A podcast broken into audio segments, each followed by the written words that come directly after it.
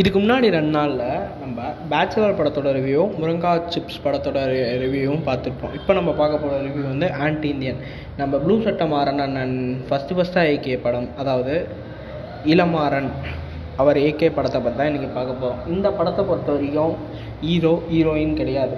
ஒரு செத்த அந்த பணத்தை வச்சு நடக்கிற அரசியல் தான் இந்த படத்தோட முழு ஸ்டோரியாகவே இருக்கும். இந்த ஸ்டோரி வந்து ஒரு ஷார்ட் ஃபிலிம்க்கான ஸ்டோரி மாதிரி தான் இருக்குது ஏன் சொல்கிறேன்னு கேட்குறீங்களா இது ஒரு இது ஒரு நல்ல கான்செப்ட் நான் இல்லைன்னா சொல்ல கிடையாது. துணிஞ்சு எடுத்திருக்காரு. இல்லைன்னு சொல்ல முடியாது. படம் நல்லா இருக்குது இருந்தாலும் சொல்ல முடியாது. ஆனால் அந்த போரிங்னஸ்ன்றது தலை விரித்து இந்த படத்தில் ஆடுது அதை மட்டும்தான் அந்த படத்தோட நெகட்டிவ்னே சொல்லணும். மற்றபடி எல்லாமே கான்சென்ட்ரேஷன் பண்ண போ உள்சட்ட மாறன் ஏன் டைம் டூரேஷன் அவ்வளோ எடுத்து வச்சுருக்காரு அப்படின்றது தான் கேள்வி.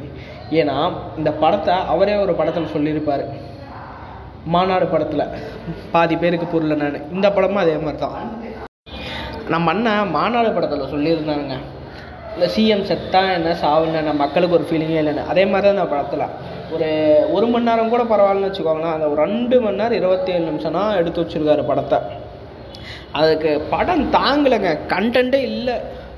கண்டென்ட்டே இல்லாமல் ஓடுற மாதிரி தான் இருந்துச்சு. கடைசியில் எப்படியோ ஒன்று பாடியை புதைச்சிட்டாங்க. அது எப்படி இருந்தாலும் உங்களுக்கே தெரியும். பணத்தை எப்படி இருந்தாலும் புதைச்சி தான் ஆகணும் அப்படின்ற மாதிரி புதைச்சிட்டாங்க. இந்த படத்தோட ஸ்டோரி என்னென்னா ஒரு படம் முன்னே சொல்லியிருந்த மாதிரி தான். படத்தோட ஸ்டோரி சொல்லி நான் படத்தை ஸ்பாயில் பண்ண விரும்பல. இந்த படத்தோட ஒன்லைனர் இவ்வளோ தான் இந்த படத்துக்கு என்னோட ஆனஸ்ட் ரேட்டிங்னா இம்ப்ரூவ்மெண்ட் அதிகமாக தேவை. ஒரு பேக்ரவுண்ட் ஸ்கோரு நீங்களே எதையோ ஒன்று பண்ணி வச்சுருக்கீங்க.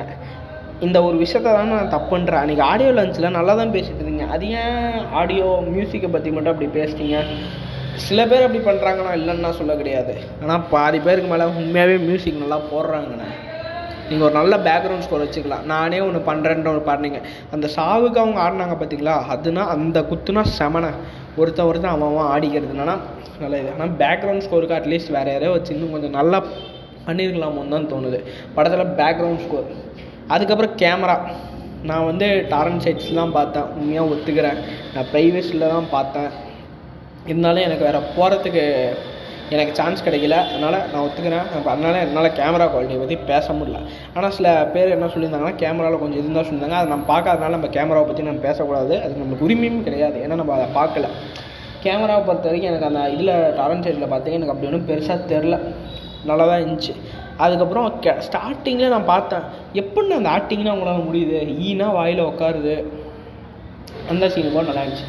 அதுக்கப்புறம் இந்த படத்தில் அடிக்கடி ஒருத்தர் வருவார். வந்து எல்லா மதத்துக்காரங்களையும் கலாச்சிட்டு போவார். அந்த சீனும் நல்லா இருந்துச்சு. இந்த படத்தில் காமெடின்னு பார்த்தீங்கன்னா காமெடினா நல்லா தான் ஒர்க் அவுட் ஆகிருந்துச்சு ஆனால் வேறு என்ன இந்த படத்தில் அவர் மிஸ் பண்ணிட்டார்னா பேக்ரவுண்ட் ஸ்கோர் கேமராவில் கொஞ்சம். மியூசிக் கண்டிப்பாக ஒரு ஒரு சாங் இருந்துச்சுன்னா கூட நல்லா இருந்திருக்கும். அந்த சாவை இப்போ எப்படி அந்த கண்ணன் படத்தை சாவுக்கு உட்காந்து ஆடுவாங்களே அதே மாதிரி நீங்களும் ஒரு சாங் வச்சிங்கன்னா நல்லா இருந்திருக்கும். அங்கே இருக்கவங்கள இப்போ நீங்கள் நான் பண்ண நல்லா தான் இருந்துச்சு இல்லைன்னு சொல்ல. பட் இருந்திருந்தால் நல்லா இருந்திருக்குன்னு தான் சொல்கிறேன் இந்த படத்தை பார்க்குறவங்களுக்கு ஒரு இதே ஒரு வில்லேஜ் பேஸ் பண்ணி பார்க்குறவங்களுக்கு இந்த படம் உண்மையாகவே சான்ஸ் இல்லை. நீங்கள் வச்சுருக்க மாயக்குறியீடுகள் இப்போ இருக்கக்கூடிய ஒரு சென்னை பேஸ்ட் ஆடியன்ஸுக்கு புரியும் தவிர இப்போ என்ன மாதிரி ஒரு ரிமோட் ரிமோட் வில்லேஜஸ் ரிமோட் சிட்டியில் இருக்கவங்களும் நீங்கள் வச்ச குறியீடு எதுவுமே புரியாது. அவங்க இந்த படமே ஃபஸ்ட்டு மோஸ்ட் ஆஃப் பேர் புரியாது.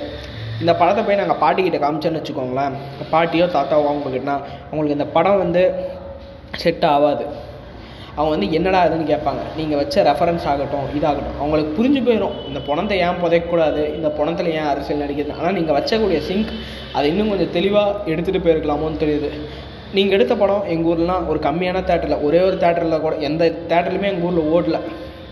உன்னை படம் பார்க்கலனால அதனால தான். நீங்கள் இன்னும் கொஞ்சம் பண்ணியிருக்கலாம் இந்த ரிவ்யூ நீங்கள் கேட்டீங்க. ஒரு ரிவ்யூவர் எடுத்த படத்தை ஒரு ரிவ்யூ பண்ணுவீங்களா நான் பண்ணுறேன் நான் பண்ண மோஸ்ட் ஆஃப் த பேர் பண்ணிட்டாங்க இருந்தாலும் நான் பண்ணேன் இந்த படத்தில் வேறு என்னென்னா குறையா தெரிஞ்சுன்னா ஒரு இப்போ சில படம்னா நான் சொல்லியிருப்பேன்.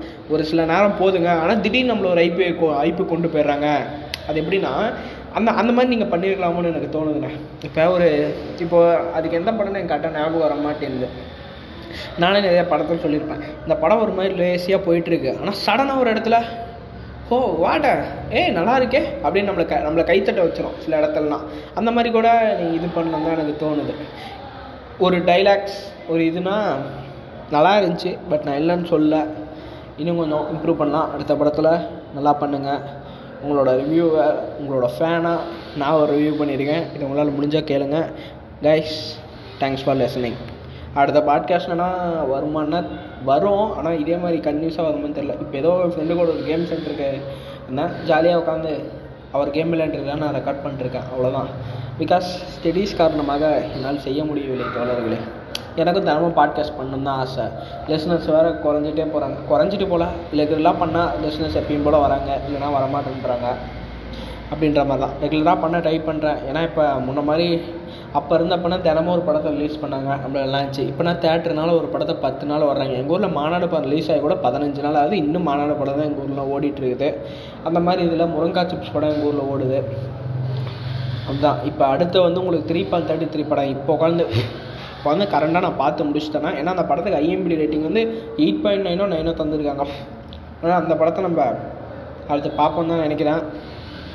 எப்பயும் எனக்கு சப்போர்ட் பண்ணுவீங்கன்னு நினைக்கிறேன். நான் மனதில் தப்பாக இருந்துச்சுன்னா பக்கத்தில் தான் அந்த வாய்ஸ் பட்டன் இருக்குது என்னை ஃபோன் பண்ணி எவ்வளோ கழுவி ஊற்ற முடியுமோ ஊற்றிக்குவேன் ஏன்னா நீங்கள் திட்டுற ஒவ்வொரு திட்டம் நான் அடுத்த ஒரு நல்ல பாட்காஸ்ட் பண்ண எனக்கு கண்டிப்பாக உதவும்.